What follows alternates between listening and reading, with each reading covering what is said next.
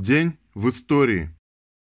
12 августа 1881 года родился Александр Михайлович Герасимов, советский живописец, народный художник СССР, первый президент Академии художников СССР, доктор искусствоведения, лауреат четырех сталинских премий, член ВКПБ с 1951 года.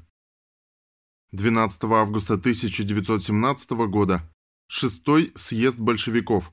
Доклад Сталина о политическом положении. 12 августа 1919 года военным министром в Колчаковском правительстве и начальником штаба Ставки Колчака был назначен известный своими монархическими взглядами генерал Дитерихс, будущий дальневосточный воевода в кавычках. На этих должностях Дитерихс сменил генерала Лебедева, лишившегося постов в результате поражения белых в Челябинской операции. В этот же день 1921 года вышло постановление СТО «Основные положения о мерах к восстановлению крупной промышленности и поднятию и развитию производства. В этот же день 1921 года в Берлине создан Международный комитет помощи Советской России. В этот же день 1925 года родился Сергей Тюленин, член штаба Краснодонской подпольной комсомольской организации «Молодая гвардия», герой Советского Союза, посмертно.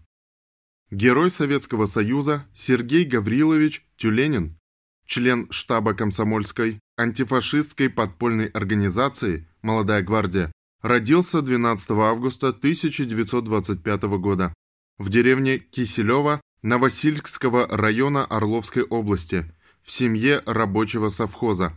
В 1926 году семья Тюленевых переехала в город Краснодон, где отец Сергея, Гаврил Петрович, работал забойщиком на разных шахтах.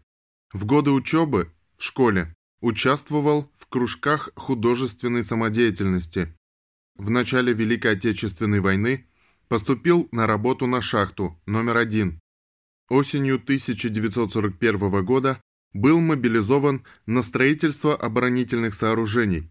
В комсомол Тюленина принимала подпольная комсомольская организация «Молодая гвардия» в дни оккупации. Его сразу же ввели в штаб, по поручению которого он возглавил отдельную боевую группу. Участвовал в выполнении рискованных и опасных заданий. Прослыл в организации бесстрашным боевиком. Он первым начал добывать оружие для подпольщиков в схватках с гитлеровцами был одним из главных исполнителей уничтожения биржи труда, в результате которой удалось спасти от угона в Германию более двух тысяч юношей и девушек. Когда начались аресты, ушел на восток, перешел линию фронта, с частями воевал в городе Каменск. В результате неудачного боя вновь оказался на оккупированной территории. 27 января 1943 года был арестован. В гестаповских застенках Сергея подвергали страшным пыткам, но волю и стойкость храброго молодогвардейца сломить не смогли. 31 января 1943 года он вместе с товарищами был сброшен в 53-метровый шурф шахты номер 5. 1 марта 1943 года Останки героя были похоронены в братской могиле на центральной площади города Краснодона. 13 сентября 1943 года посмертно удостоен звания Героя Советского Союза. В этот же день 1993 года дала первый чугун доменная печь номер один завода «Азовсталь». Строительство завода началось летом 1930 года. В том же году пущен первый сталеплавильный агрегат «Мартеновская печь номер один». 1941. О том, как Красная Армия «драпала» в кавычках в 1941. Героизм Красной Армии сорвал блицкрик «непобедимый» в кавычках немецкой армии и вынудил Гитлера издать директиву ОКВ номер 34 от 30 июля, а 12 августа дополнить ее.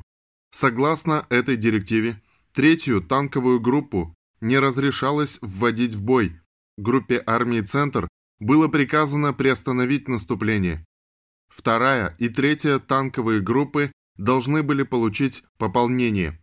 Группе армии «Центр», чтобы отразить угрозу контрударов Красной армии, предписывалось вести наступательные операции только на флангах. Наши либералы превосходят Геббельса, ведь, по их утверждениям, в этот период войны Красная армия драпала от немцев. Нет, наши отцы и деды с первого дня войны громили фашистские орды на земле, в небесах и на море.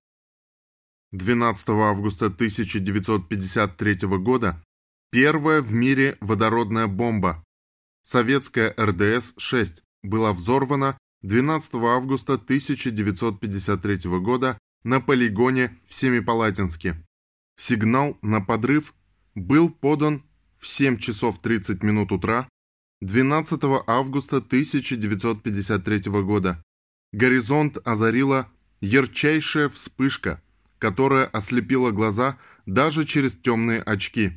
Мощность взрыва составила 400 килотонн, что в 20 раз превысило энерговыделение первой атомной бомбы.